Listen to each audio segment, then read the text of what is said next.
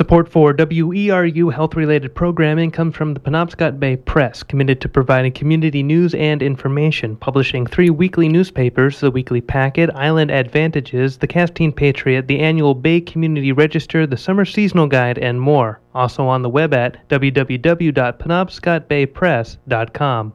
It's 10 o'clock, and you are tuned to WERU FM 89.9 Blue Hill and streaming online around the world at weru.org. Healthy Options with host Cynthia Swan is up next.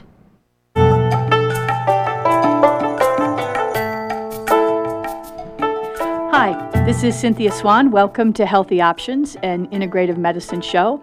The topic for today's show is mushrooms for health and my guest is Greg Marley, the author of Mushrooms for Health Medicinal Secrets of Northeastern Fungi.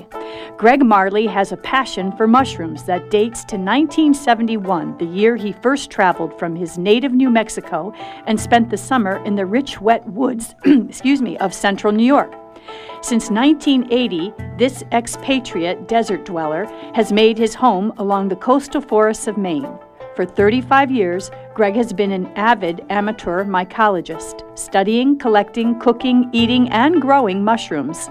For the past 20 years, he has organized and led numerous public walks, lectures, and classes on mushrooms.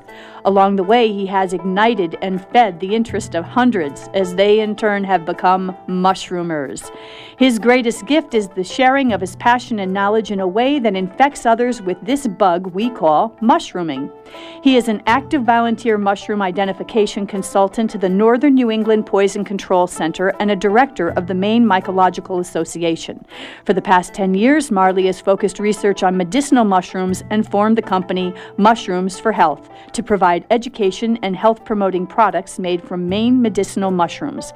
Greg has a BA in botany and chemistry and started his professional career as a field biologist, or excuse me, field botanist in the high desert of the Southwest. He's the author of, as I said, Mushrooms for Health, published by Down East Books in 2009, and his upcoming book, Chanterelle Dreams and Amanita Nightmares The Love, Lore, and Mystique of Mushrooms. Greg's also a clinical social worker, specializing in suicide awareness and prevention, and lives and mushrooms with his family in Rockland, Maine. Welcome, Greg.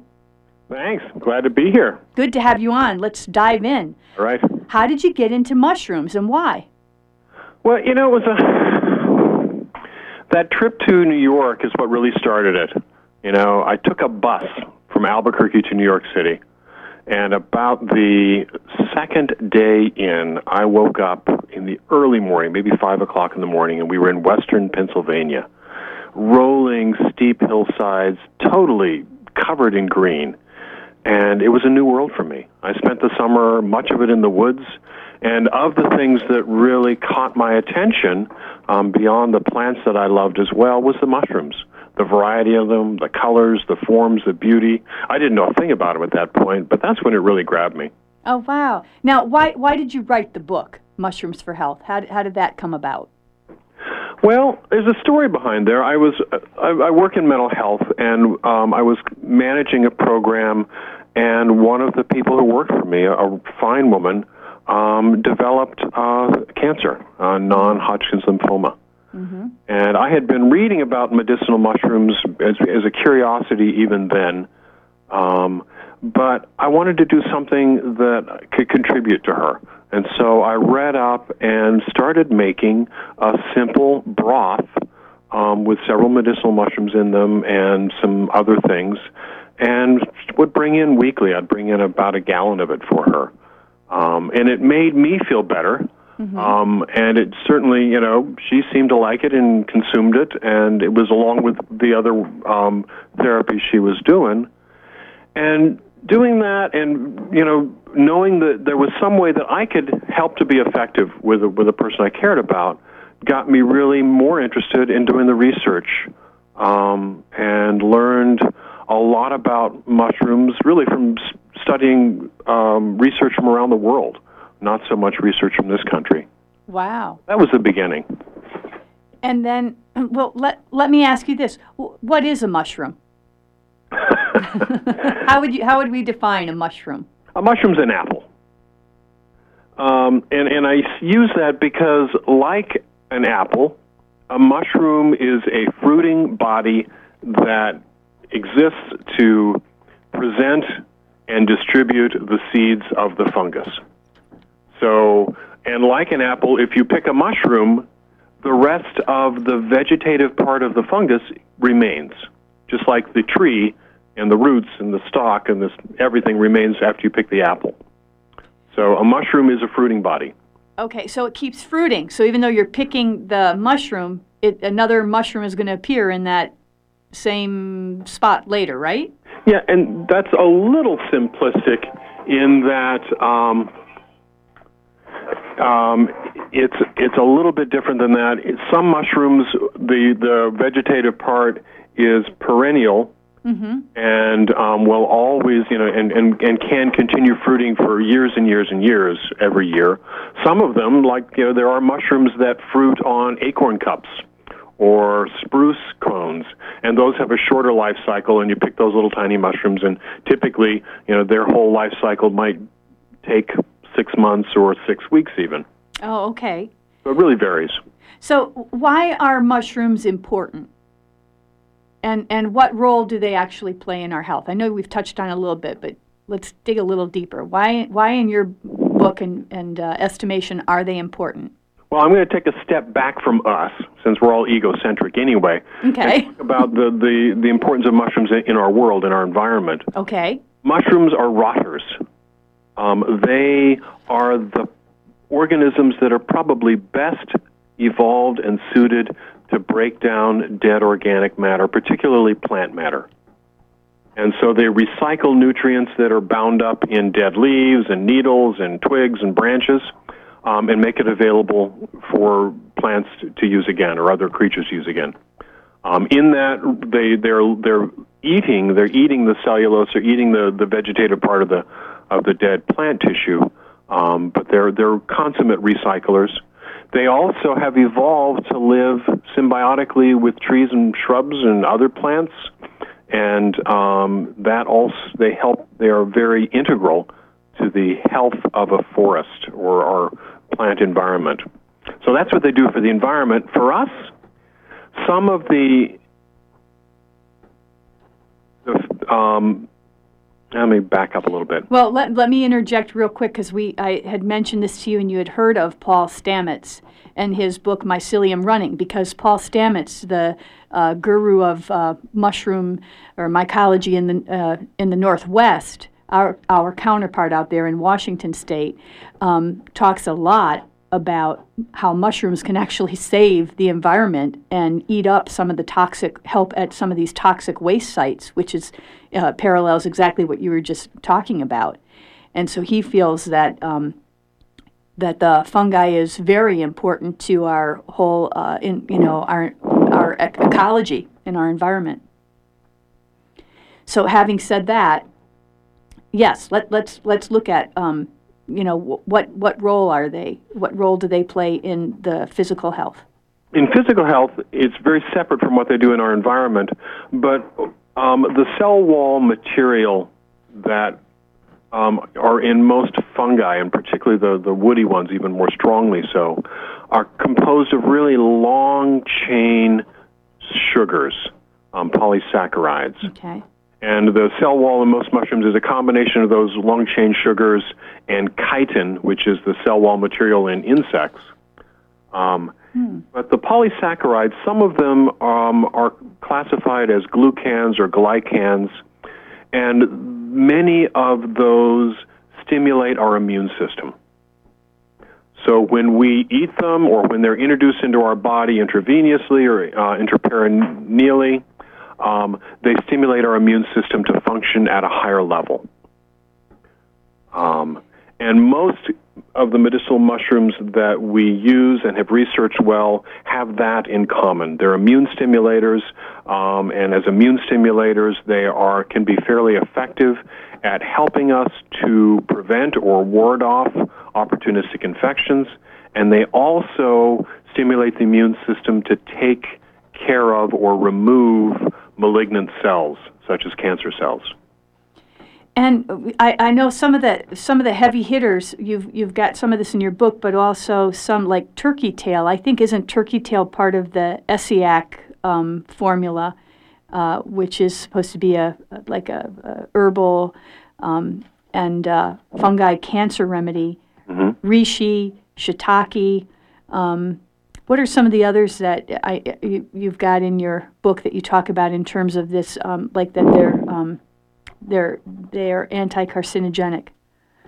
Well, um, most of them share some of those characteristics. The best one known ones, and, and I I focus specifically on those mushrooms that grow in the Northeast, um, which does include some of the best researched medicinal mushrooms in in the in the world, Mm-hmm. um, and that includes the um, turkey tails, Right. reishi, which are medicinal mushrooms but are not edible. And also, I add in a number of great immu- immune stimulators, medicinal mushrooms that are great food as well, um, including the maitake or hen of the woods, um, the oyster mushroom, um, hericium or comb tooth. Um, sometimes a related form is known as uh, or sold as lion's mane or pom pom. Mm-hmm. Um, and I love those mushrooms because not only can you use them as great food, um, but while you're using this food, they benefit you in other ways. We call them functional food for that reason. So um, let's back up a, a moment. You said reishi is not edible, but yet it's used as it's tinctured.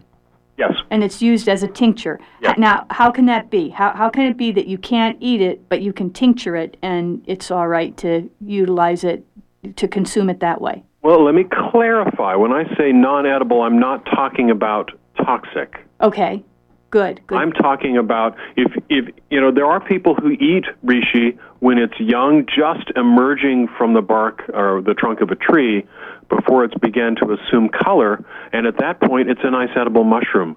But fairly quickly, as it begins to age and, and head toward maturity, it develops a pretty strong mix of terpenes, which is a class of chemicals that reishi is known for and are quite medicinal, but those are very, very bitter.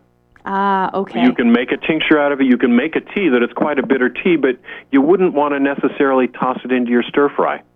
right. And secondarily, as it matures, it's also quite tough, so it wouldn't be easily digested or cooked and digested in that way. So it, it would work better as like um, dehydrated as a powder. Dehydrated as a power, powder, um, or made into a tincture, or made into a strong tea. Um, the Chinese these days, uh, the way they actually prefer to use it is to collect the spores of the mushroom. And those that are really skilled, um, they have a process where they actually crack the spore wall, making the um, the medicinal compounds more easily accessible. And they, they use the spores as, as medicine. Interesting.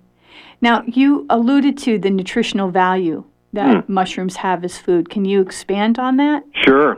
I mean, there are some books, um, particularly the ones that were written in the past, that'll tell you mushrooms have um, negligible nutrition. Mm-hmm. Um, and it, it used to be common knowledge, with the common belief. In reality, mushrooms are an excellent source of a broad range of nutrients. Um, for those people who are um, strict vegetarians, mushrooms can be an excellent source of protein. Um, many of the good edible mushrooms have anywhere from 25 to more than 45% protein by dry weight. So they're an excellent source of protein with a good amino acid complement. Um, almost all mushrooms are a great source of vitamin D, Ah, the sun vitamin? the sun vitamin. Whereas we, our bodies manufacture cholesterol, Right. um, mushrooms um, manufacture ergosterol, which is a type of sterol, and in the in our bodies and or in combination with sunlight, it's pretty quickly converted into vitamin D. Now, do you have do you have to eat quite a bit of the of mushrooms to To get vitamin D. yeah to get oh, that? in fact, if you if you collect your own wild mushrooms and you sun dry them, Uh huh. sometimes the, the concentrations of vitamin D can be incredibly high in, in sun dried mushrooms. Ah, interesting. Yeah. So better to sun dry them than put them in a dehydrator. Yep, if you have that choice, absolutely. Um, here, you have to make sure that the air is uh, dry enough or the, the sun is strong enough to where they well dry without um, molding. Um, So it's just something to be aware of in our northeastern climate. Um, but in addition to vitamin D, some mushrooms are um, have uh, some vitamin C in it. Most mushrooms have a couple of different vitamin Bs, and um, they're also excellent sources of some minerals, um, potassium, um, some magnesium, actually some uh, selenium, uh, and, and other minerals. Um, so they're, they're great for you. And of course, we, for the most part, we've been told that we have a selenium deficient soil. So let me ask you this: Do, um, in terms of uh, mushrooms, do they have to be organic? I mean, you hear these, you know, different uh, things. You know, the different. What's the difference in terms of wild crafted versus someone who cultivates them and um, and and can you know and, and grows them organically? Well, there's a huge difference between.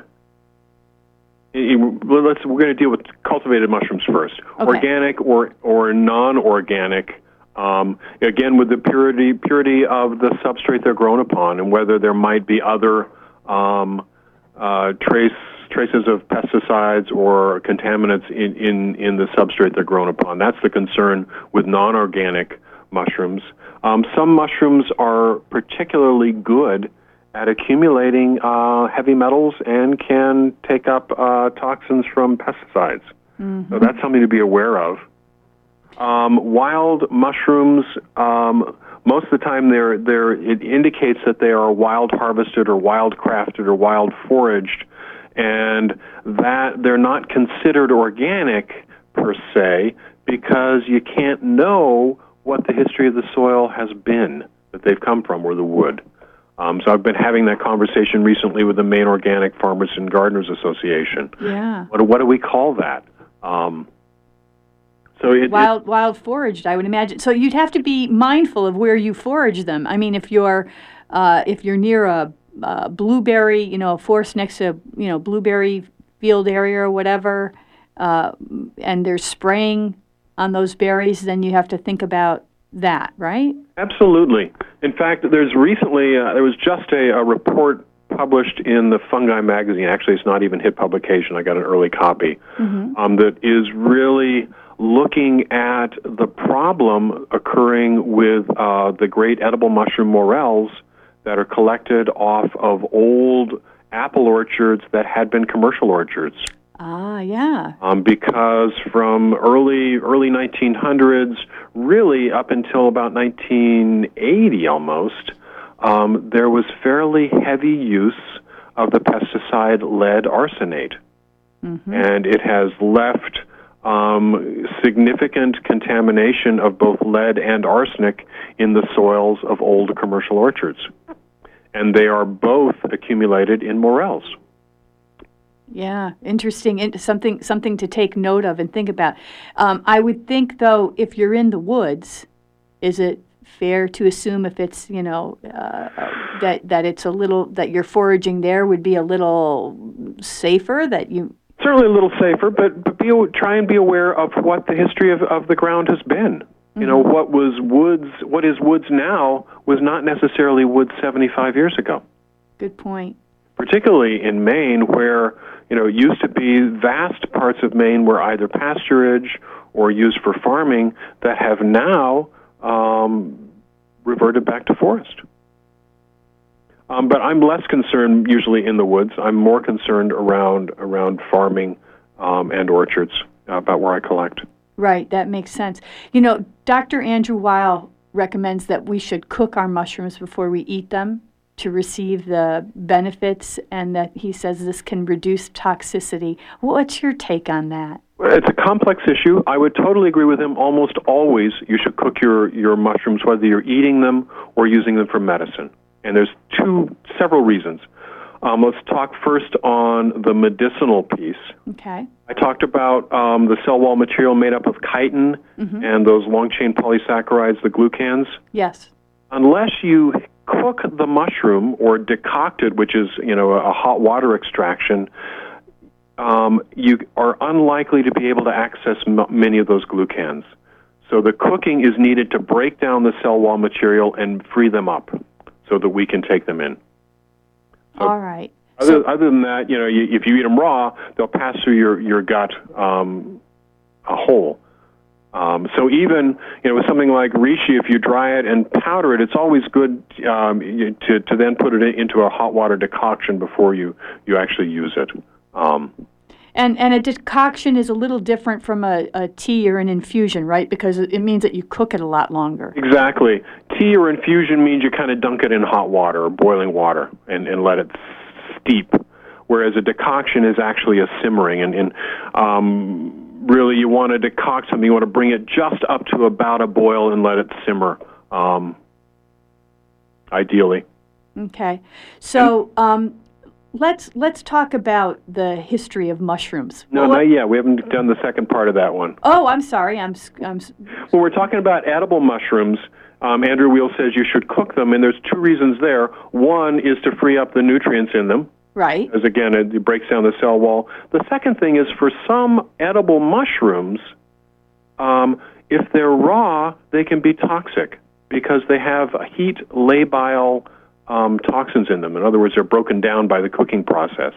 And some really wonderful, widely used mushrooms fall into that category. Morels being one of them, honey mushrooms being another, the sulfur shelf or chicken mushroom, chicken of the woods, being a third. You have to cook those or you're going to get sick. Not nastily sick, but, you know, I don't like to throw up myself. Yeah. So you're saying not necessarily that you're going to get poisoned, but you could have a digestive. Well, it is a toxin. It is a compound that, that triggers it. Um, So it's not just I can't tolerate this, so therefore I throw it up, which does happen if people eat raw mushrooms. But it, it is a toxin, but not nothing severe. I mean, there's a range of mushroom toxins. You know, anything from something that'll give you a mild gastrointestinal upset to some toxins that certainly can and have killed a number of people. Now, do we have? Um, well, I'm I'm kind of jumping ahead here, but is um, do we have uh, mushrooms that are high that are highly toxic that are poisonous in the Northeast? Absolutely. And so one really has to be mindful about identifying the mushrooms before they choose to eat them. You never, ever, ever eat a mushroom that you don't know the identity of and don't know that if it's edible.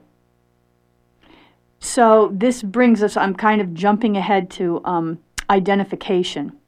Mhm. So is it difficult for uh, a neophyte or someone who's interested in, um, you know, foraging and, you know, getting their own mushrooms to add to, you know, a breakfast omelet or to make their own tea? Is this something that a, um, a, a newbie to this, a neophyte can learn? It's there. There are a range of mushrooms, and in terms of their challenge with identification, there are a number of mushrooms that are easy to identify, that don't have any or many toxic lookalikes, that are pretty common. Back in 1943, um, this fellow, University of Minnesota mycologist named Clyde Christensen, wrote a book. Uh, it's called Common Edible Mushrooms, and he coined the term the Foolproof Four. You know, he wanted to pick out some mushrooms that are common, easily identified, long history of use as edibles, um, to again to to encourage people to start collecting and eating mushrooms. And Maine has actually all those mushrooms, but they have some others w- which could be the foolproof four of Maine. Um, but so yeah, it's easy to start out with a few mushrooms, and then some people, you know, they they learn two or three mushrooms, and that's all the wild mushrooms they ever collect for their entire life, and they have all the mushrooms they want, and they're happy. Okay. And then you can go beyond that if you want to. I mean, in a given year, I probably eat 20 or 25 different species easily, um, but you don't have to get that far.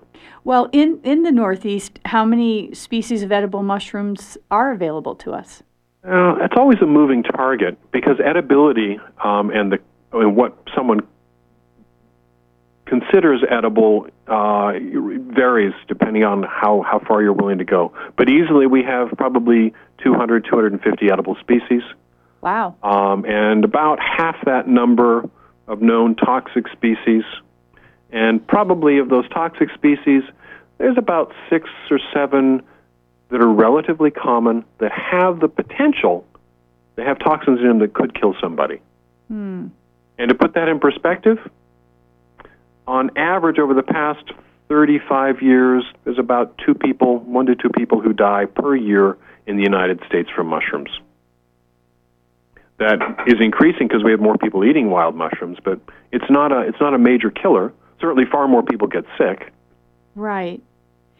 And um, and in terms of yeah, and I would think it's it would depend on someone's constitution, right? I mean, if a mushroom is uh, toxic or poisonous, it would depend on someone's physical health as to also how their body may be able to handle it. Absolutely, it's a really good point.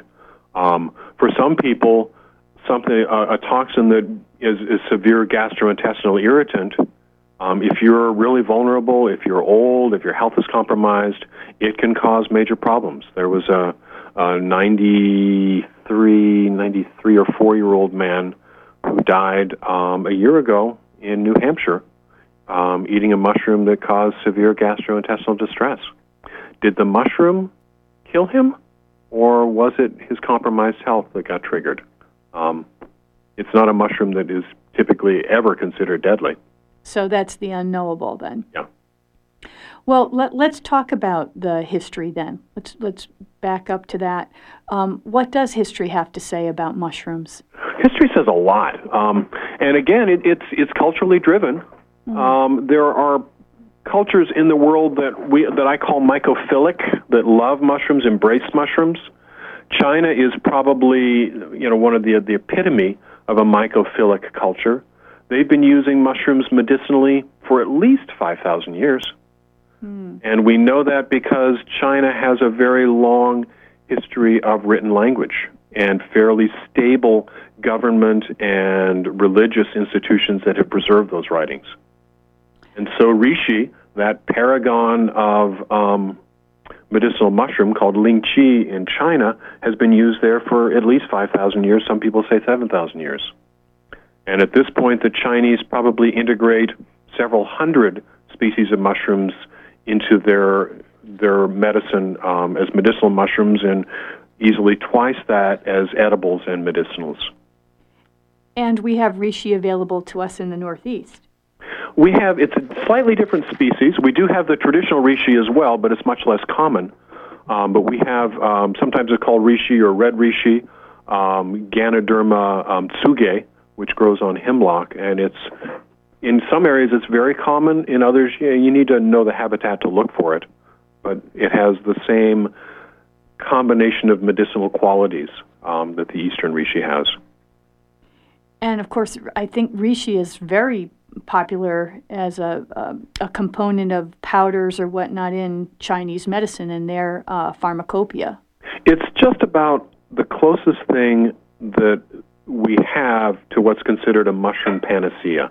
Mm. It is wildly popular as a medicinal wherever it occurs or wherever it's imported.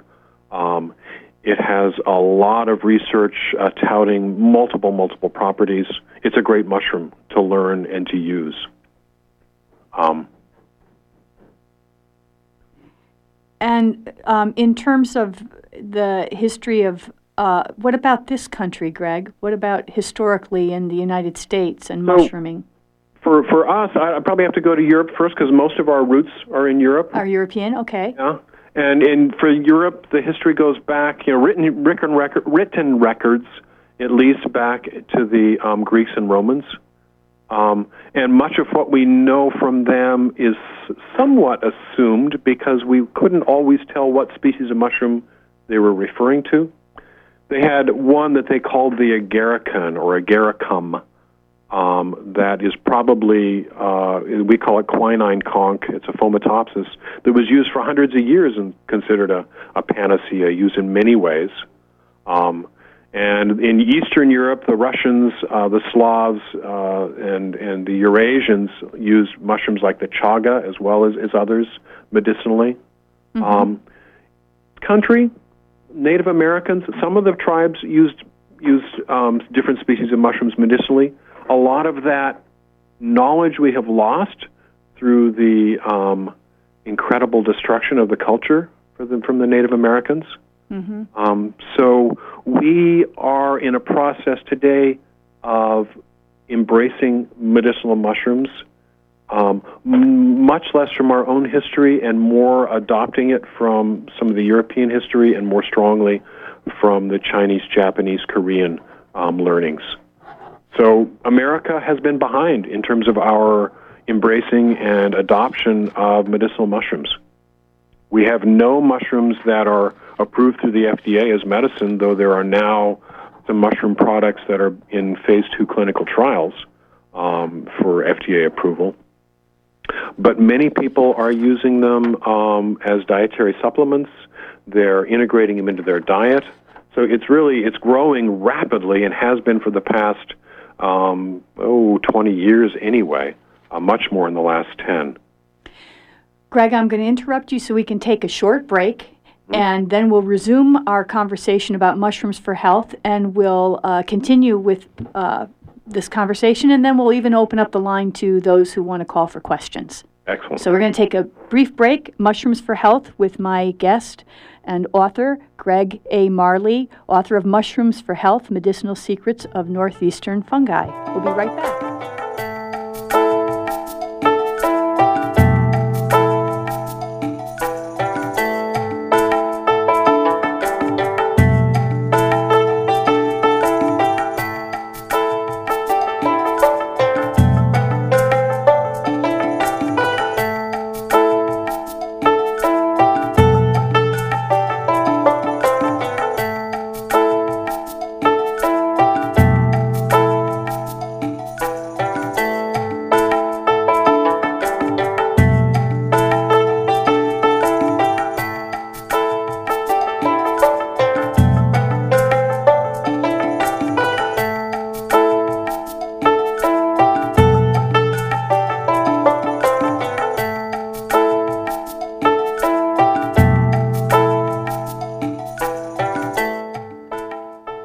Welcome back to Healthy Options. My name is Cynthia Swan. We're talking about mushrooms for health with my guest, Greg Marley, author of Mushrooms for Health Medicinal Secrets of Northeastern Fungi. And while I'm thinking about it, let me give you um, uh, a, uh, uh, an e- a website here mushroom at midcoast.com. Or is that your email? That's email. Sorry. Um, so if, if folks want to get a hold of you, Greg, that's the best way, mushroom at midcoast.com? Yes, and that's a way also, um, if you send me an email, I'll add you to a, an email distribution I use for a, a periodic newsletter um, that's both on uh, wild edible mushrooms as well as medicinal mushrooms um, and gives a, a listing of where I'll be teaching and talking around the state. Yeah, great. Incidentally, while we're on that topic, what do you have coming up within this, maybe this month, next month on talks and uh, educational series for mushrooms in the area. Got anything coming up shortly? Has some things coming up. It's this is a still a bit of a slow time of year. The real most of the education really gets going as the summer continues. So I don't have anything specific. Um, in April, in May, I'll be doing a medicinal mushroom class at the Fields Pond Audubon Center which is just outside of Bangor, and that's on May 22nd. Great. Um, and I'll also be talking in June at the Coastal Maine Botanic Garden um, on June 19th uh, on medicinal mushrooms. And um, I think that's really it until I start, uh, you know, classes in July. Um, where I'll have a bunch of, of classes going July and August. Okay, great. So they can get a hold of you at mushroom at midcoast.com. That's correct. Terrific. Let's uh, continue our discussion here, and I do want to open the line now to callers. If you're interested in asking Greg a question or um, sharing a tidbit of information on today's topic about mushrooms, uh, feel free to give us a call at 1 866 625 9378 and we'll be happy to hear what you have to say. Greg, have we? Um, let's let's talk a little bit more about um, mushroom. We have a caller. Okay, great. Yeah, we have a caller. Let's go ahead and bring the caller on. Mm-hmm. Hello and welcome. Hi, my name is John. Um, inventory, and um, we use uh,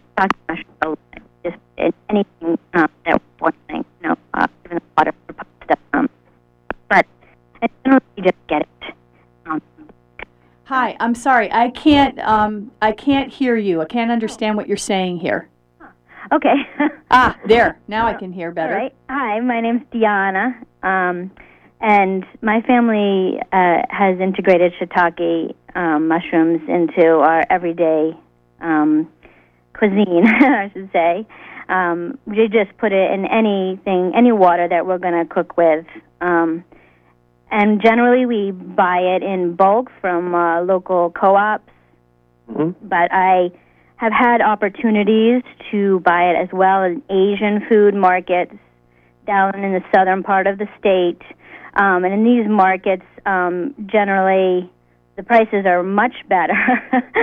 um, but there's no information on these packages that I could read. And I'm wondering if you had any more information about the practices for um, uh, uh, how they might be grown from China, um, and if that's um, if there's toxins in that process. As well, um, I have a question that you mentioned about using um, the mushrooms that are being used medicinally through injections, and I was wondering if you could talk a little bit more about um, how that's being used.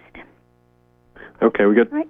Two topics there. Thank one, you. one, in terms of the sources for the mushrooms, I'm assuming you're talking about dried shiitake, which is really a common way of preserving shiitake. They do well dried um, and are used commonly in Oriental cooking that way. Um, like many products coming out of giant China, we're learning that um, you really need to know the source, and, and there has been some concern expressed about quality and um, uh, and care. Um, I would feel much more comfortable and confident about shiitake mushrooms coming out of Japan, where I think they have much more careful control. Um, and Japan was is really the the place where shiitake uh, growth and cultivation um, got its start about three four hundred years ago. Um, so they know what they're doing well. I, I worry about material coming out of China right now because of lack of control of quality. Good, Um, the good second, point. I, good point. And then, um, in terms of injection, you want to address that, Greg? Yeah, um, I, I bring that up because um, I, we haven't even begun to touch on some of the real clinical trials that have been done with some of the medicinal mushroom products, which include, you know, turkey tails, maitake, some of the shiitake products, lentinan, and where they've done clinical trials with people with cancers, particularly earlier on, and but continuing now, they sometimes will inject the the mushroom compounds, the purified glucans, into the peritoneal cavity because there are more um, uh, immune receptor sites that pick them up. It's something that you'd absolutely want to do clinically, and yet it's also been shown that when we eat the mushroom compounds, whether it be the, the powdered um, glucans or the, the mushrooms as food, they trigger our gut mucosal lining, the, the immune uh, sensors in there, so it'll also stimulate immune response. It is not as potent an immune response as with the injectable, but it's something we can do at home in our kitchen. So that's the strength of it. Great. Um, Greg, I have a question. So, if we can get locally grown shiitake Yep. uh, in the state of Maine, because we have some, you know, mushroom growers here that are selling these products at uh, co-ops and at uh, farmers markets and whatnot. Uh, what's your take on that? That's the better choice than getting something, even a shiitake from overseas out of Japan. Well, um, what you would be getting here, um, for the most part, would be mushrooms that are grown on logs, Right. and um, they may or may or may not be fruited outdoors. Some people are fruiting them in greenhouses or in control rooms so they can extend their fruiting season. Um, but there would be a season seasonal nature to it, and you'd be getting it fresh, and those are wonderful. Plus, it also supports the idea of buying and um, keeping uh, cultivation and use local. Is an So- important So in the in the realm in the world of mushrooms, is it like many other um, food products that fresh is best? Dried is a secondary choice, or does it Um, really depend more on what you're going to utilize the mushroom for, as you know, food or better as a tincture, that sort of thing? Yeah, for mushrooms, fresh is not always best, either Okay. as taste for some mushrooms and, and in terms of use. For shiitakes, again, they have a long history of being used dried. Their flavor is excellent dried, um, it, particularly if you know how to treat them in terms of texture. Um, fresh is wonderful. It's a whole different beast in terms of their their um, their texture and, and the way you use them. But there's nothing wrong with dried shiitakes as well. You'd be unlikely to find a commercial source for Maine shiitake dried because I think most of that is sold fresh, if possible. Great, thank you, um, and thank you to our caller. Yes, very much. Um, is it so in mushrooms in general, Greg? Is it difficult to preserve them? Let Let's say you you you know you harvest uh, the mushrooms, and uh, and it sounds like the best time. Is there a best time to harvest mushrooms for one thing? Oh, that's an excellent question. In terms of medicinal mushrooms, particularly the the woody um, or leathery ones, you know, sometimes people make the mistake of saying, "Well, since the mushroom's on the tree year round, I should use it or collect it and use it year round medicinally." And in reality, you want to only collect the mushroom when it's actively growing, potentially begin as it begins to is as it's dropping spores or in the process of dropping spores or about to, where it's filled with vitality and health and and and it's strong. Um, and that's going to vary depending on the species of mushroom when when that time will be in, in the season. The one mushroom that is traditionally collected in the winter and can be collected and used um, that way is the chaga, which is not exactly a mushroom fruiting body. It's, it's more a, a sclerotium. And chaga, which is, is used medicinally in, in one of my favorite um, mushrooms for teas or tinctures, um, I collect uh, through the winter. So let, let's, as long as you brought, first of all, I want to give that number again if anyone wants to call in with a comment or question for Greg. 1 625 9378. That's 866 625 9378. Um, Greg, let, let's, uh, let's talk about chaga. Um, this is a, a cold loving fungus, right? It's, it's a cold loving fungus. It, it likes cold northern forests. Um, so it's not actively growing in the winter. So you know, that cold is not a it's not it's not a winter growing mushroom.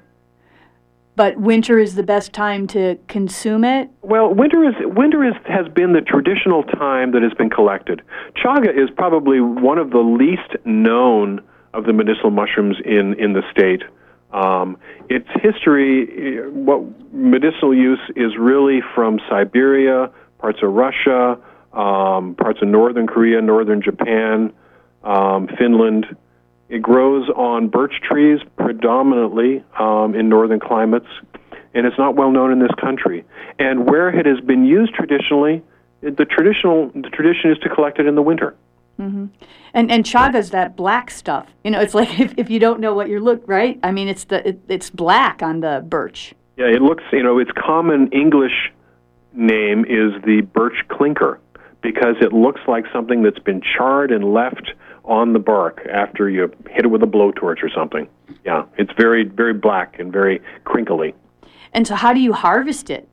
Well, it's it's a parasite on birch trees.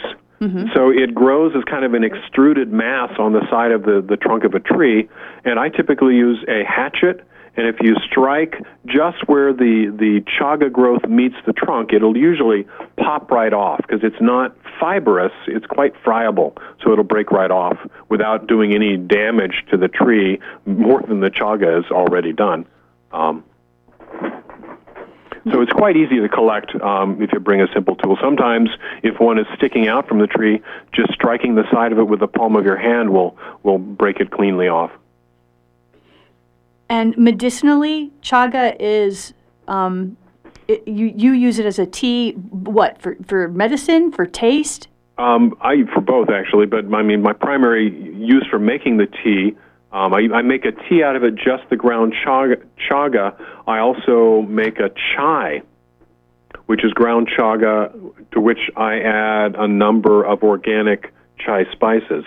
So it's a it's a it's a chaga chai tea. Chai, absolutely. That's what I call it, and sell it as that. Um, and chaga is the has the immune stimulating polysaccharides, so it, it's it's an immune tonic. Um, it has been used traditionally in Siberia to treat some types of gastrointestinal cancers, um, especially gastrointestinal. Mm-hmm. But it also has a broad range of triterpenes, which are anti-inflammatory and antimicrobial. Um, and I use it in my health and the health of my family, my, particularly my son, um, as a way through the colder months to prevent um, things like uh, sinus infections and respiratory tract infections, which both my son and I are prone to. Um, I used to get bronchitis once or twice a winter for the first um, 25 years I lived here. I have not had bronchitis in almost six years. And and you attribute that to the use of the mushroom, mushroom medicinal mushrooms? I do. I use and predominantly I use I attribute that to chaga. To chaga. So yeah. how much how much do you have to take of it? Do I just... do. I tincture it. It makes a wonderful tincture. So I do one of two things. If I'm really stressed, if I'm under a lot of pressure, I'm not sleeping well, I'll take it as a tincture in the morning in hot water when I first get up. But then I also have uh, often have a cup of chai um, either tea or chaga, or uh, either have chaga tea or chaga chai at some point during the day. Great. Um, and I make it up. I, I make up the the chai by a half gallon without any milk product in it, and I keep it in the refrigerator and heat it up as I need it. So it lasts how long in the fridge? In the refrigerator, it'll last easily a week. Um, usually, it's gone before then, but probably will last ten days. You know, cold in the refrigerator. That's Chaga Chai. Um, Greg, we have another caller here. So, uh, welcome, caller. If you'd like to give us your name and the town you're from and the question or comment.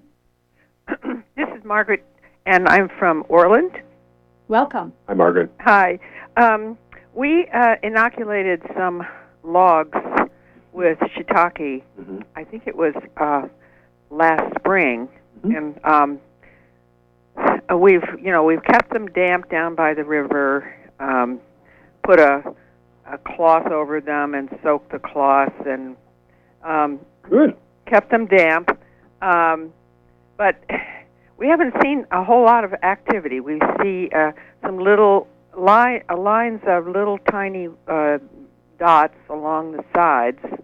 Mm-hmm. Would that be shiitake? And then the other thing is where we actually inoculated it. Um, it's still flat. and uh, but you can see that it's kind of grow, grown out a little bit, but flat. And and there's you know I don't know what what to how to evaluate this. Okay, well the first year after you inoculate logs, it's kind of like watching submarine races. Okay. You don't see uh, anything happening but there's a lot of activity happening in the log because that's the time when the vegetative part of the shiitake fungus is colonizing that log, mm-hmm. growing through the wood, but it's not going to show up on the surface. Okay, so it takes and, quite a while then.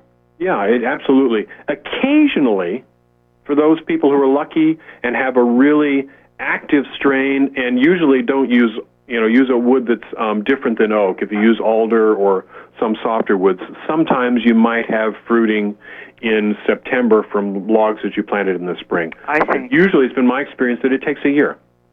Okay. Now, what you need to do is I would wait a little while. I would wait until about first or second week of May. Yeah. And if you have the ability to soak the logs, I mean, immerse them. Yes, I can. I just roll them into the river. Okay, you do that, or yeah, I, I use a 35 gallon garbage pan mm-hmm. or bucket in my in my yard as well, and soak them for 24 hours. Okay. And then pull them out and and put them in a place where it's going to you know and t- tip them up so they can fruit, and the fruit will come out of the log and not run into something else. So then that, that's, that's a way so, of stimulating see, the logs to fruit. Pardon? That's a way of stimulating the logs to fruit. I see. So now I've had them lying uh, flat on the ground. Well, I decided that maybe that wasn't good, so I had a piece of heavy metal mesh that I put underneath them that just lifted them slightly perfect off the ground. Yeah, and and that's the, the exact thing you want to do to let them. You, you lay them down to let them colonize, but yeah. then you tip them up to fruit. Oh, okay. Yeah, and so you let them fruit. They'll fruit through you know the warmer parts of May and maybe into June, and when they stop fruiting, then lay them back down again until September, and do the same again Oh, and then in- in September, throw them in the water and so. Yep, stimulate another flush of fruiting. Okay. Oh, thank you so much. Oh, the other question I wanted to ask was about the shiitakes that we get from Asia. I just, you know, I've been so um, uh, turned off by uh, Chinese imports, food imports, because of the, talk, you know, the way they've mishandled things. hmm Uh, and I just wondered whether any of these uh, shiitakes we get might be treated with something to, you know, prevent any secondary um, uh, activity going on there or whatever, and whether we need to be concerned about using them for that reason. Do you have any thoughts on that? Oops, hold on. I'm sorry, I didn't hear the end of what you just said. Um, you know, I'm concerned that maybe in China they may may spray them with some kind of preservative or something just to keep any secondary growth of um, mold or anything off of the dried mushrooms because they're, you know, increase their shelf life or whatever. I just felt, you know, un- unhappy about using them. Yeah, and and I don't know whether they do that that in in China. I, I worry about China given given the recent history. Um, tip, you don't have to spray them with anything if you have them dried and and um, in an enclosed container of some form. They, they'll dried mushrooms will last a very long time. Uh huh. But but I share your your concern. Um, Well, anyway, I did. I just w- th- thought you might have heard something on on the back uh, sources, but um, yeah, I I think I'll stick with the local. And uh, thank you so very much. you're sure welcome, Margaret. Good luck with your shiitakes. Thank you. Bye. Thank you. Um, Greg, let me ask you this. In terms of uh, cleaning mushrooms, so let's say someone, you know, harvests some mushrooms, wants to, uh, knows what they're doing, uh, knows it's safe to eat it, wants to put it in a food or stir fry or whatever. How do you clean them? Boy, that that's a loaded question because it, part of it depends on just how picky you are. What I do to clean mushrooms is I usually will take a brush and brush off any loose dirt, um, cut off any parts that uh, where the dirt is really clinging, or, or um, parts of the wood are still clinging, um, and use them that way. Some people only feel safe if they've washed their mushrooms to, to get off anything. Now, a mushroom's pretty delicate, so Yeah, so, well, some of them are delicate. Some of them are incredibly tough. okay. So, you know, uh, the maitake or hen of the woods, a great edible, great medicinal mushroom, um, is a great example. It grows in big clusters on the ground. You know, average clusters about 10 inches across. Um, and within that cluster of overlapping caps, um, things like sowbugs and millipedes um, oftentimes wander through. And so you have to break it apart. Um, and some people really need to wash it. And that's a mushroom that's easily washed. Again, I just brush off um, anything and, and make sure I, I break it up into small pieces so I um, evict any um, hangers on, use it that way. But you know, part of that is personal taste.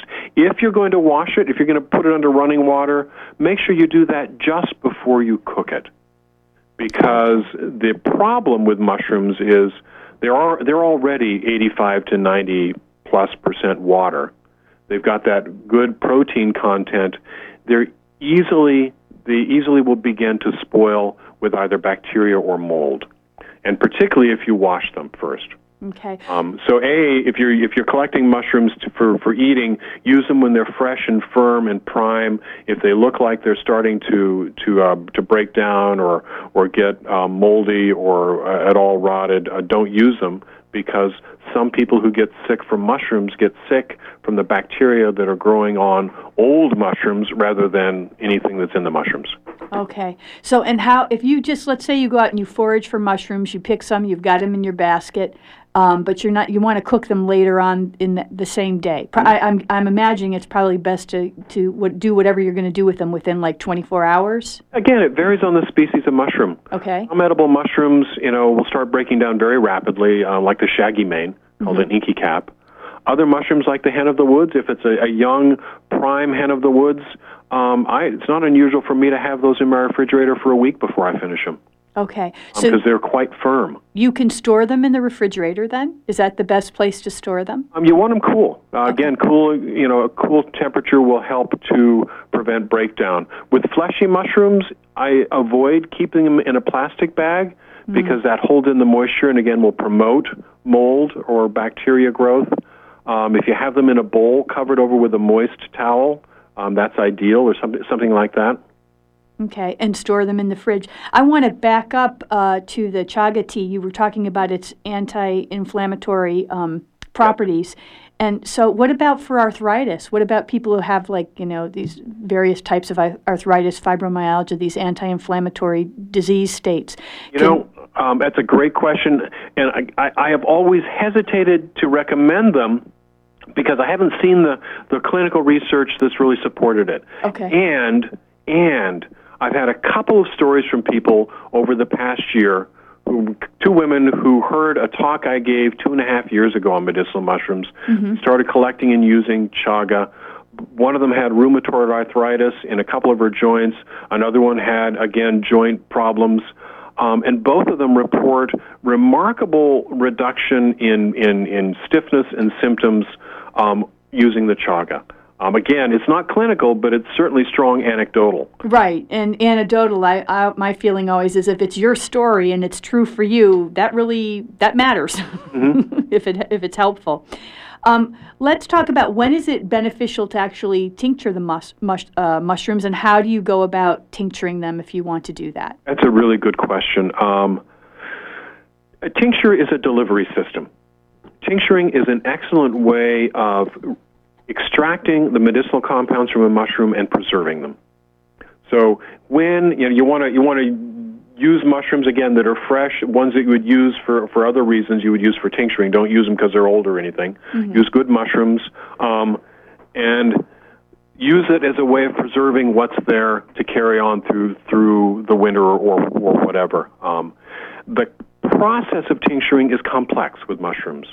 Unlike herbal tincturing, where you you macerate it and, and you let it um, tincture in an alcohol solution for a given amount of time, with mushrooms you still need to add that hot water decoction because some of the compounds are soluble in the alcohol, and some need to be freed by the hot water decoction. So you do a double extraction tincture.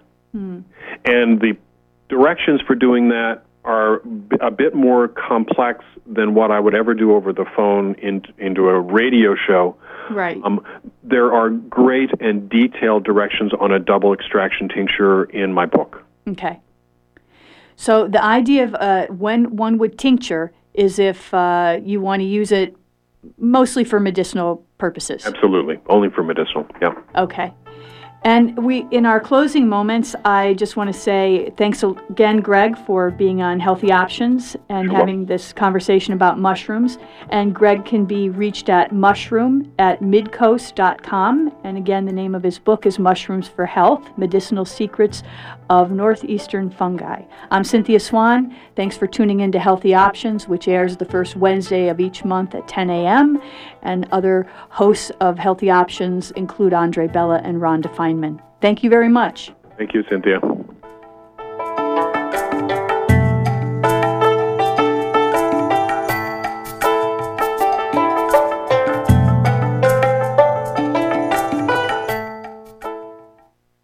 Support for WERU comes from Inner Tapestry, a holistic journal celebrating and supporting life, featuring alternative health and natural living articles, calendar listings, and a directory of resources. Available at health food stores and alternative health centers. 799 7995 or innertapestry.org.